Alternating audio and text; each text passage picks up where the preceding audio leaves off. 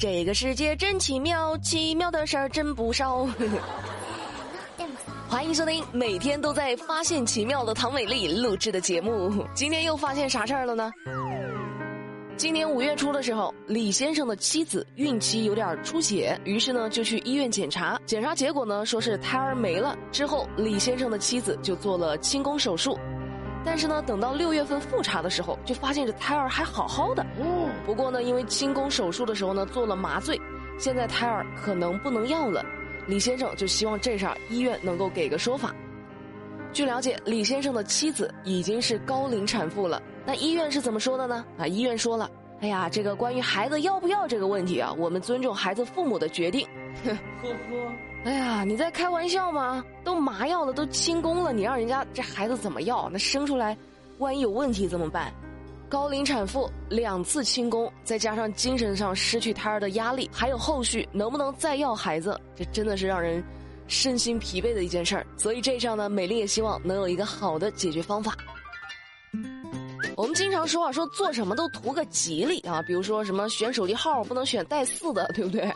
那最近蒋先生六岁多的女儿前几天刚从幼儿园毕业，毕业的时候呢，这孩子拿到了一本毕业影集。蒋先生夫妻俩打开影集一看，上面写着“再见青春”。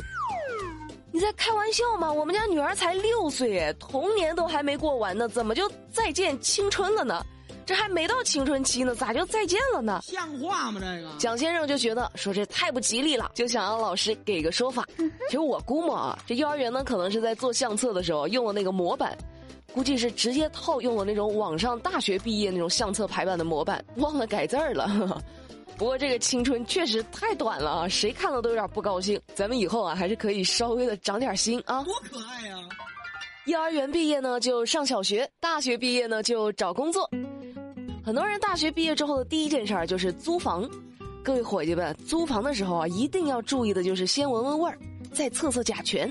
小季和朋友呢，今年大学刚毕业，在萧山一起合租，他们就说呢，一起合租住了几天之后，这都觉得人有点不太舒服，就委托检测公司进行检测，结果发现甲醛超标了，那怎么办呢？申请退租呗，对不对？这房子不能住下去啊，影响身体健康啊。但是在申请退租的时候，他们三个人都被房东踢出了群。哦，不是，房东有问题，咱们就解决问题呗。人家也没让你赔偿，只是单纯的要求退租，这都不行吗？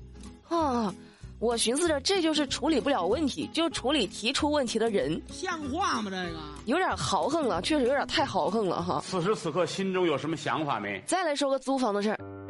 最近一位朋友反映说自己呢，因为工作原因要搬离自己租的房子，那怎么办呢？合同还没有到期呀，就跟中介协商。协商之后呢，他把房子成功的转租了出去，但是中介却迟迟没有把剩余的押金和租金退给他。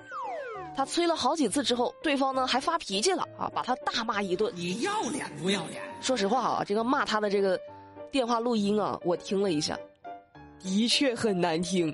我都不敢放出来，放出来是全程消音不让播的那种难听，就你们想象一下哈。这下怎么说呢？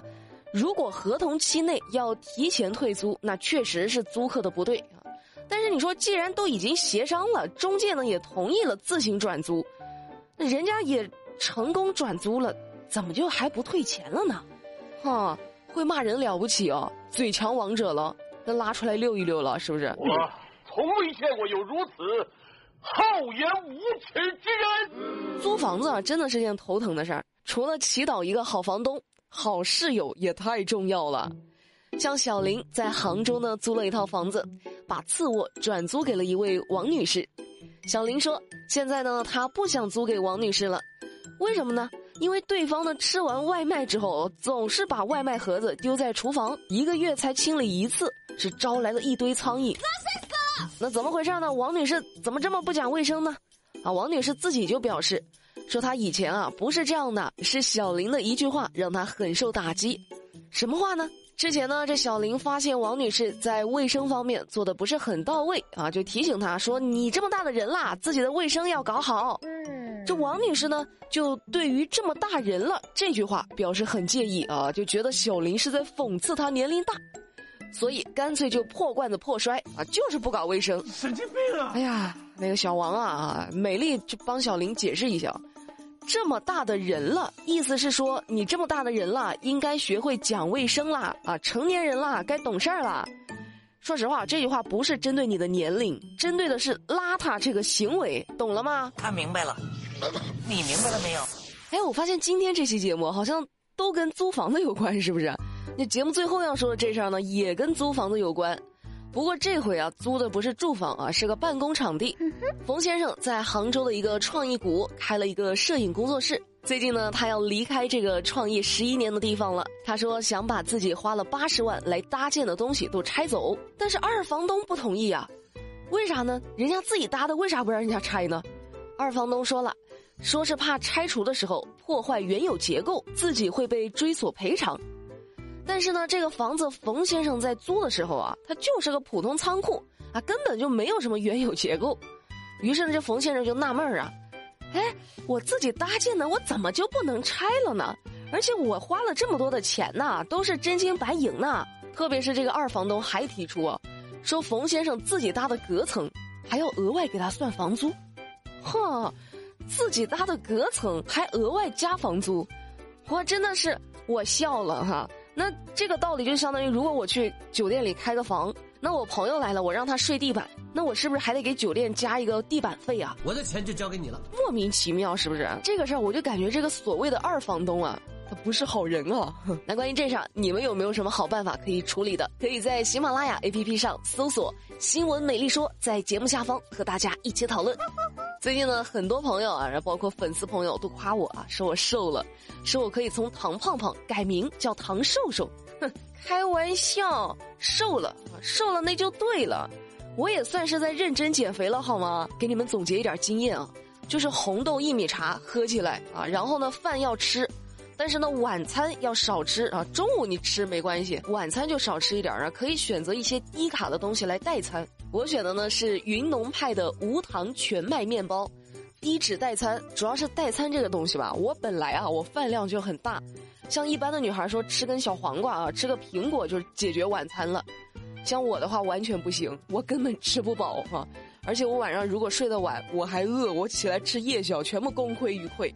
像这款面包，它低脂，但是饱腹感特别强，吃了管饱，你知道吗？就算是熬夜，他也完全是不会想吃夜宵，就饱着，就感觉一直很饱。而且独立包装特别方便，也可以当早饭吃。原味的是十二袋一箱，原价呢是三十九块九。节目当中可以领一张十块钱的优惠券，到手是二十九块九。姐妹们，点击节目当中的购物车，了解一下。瘦起来好吗？瘦出你们的小蛮腰！好啦，今天的节目美丽就跟你们聊到这啦。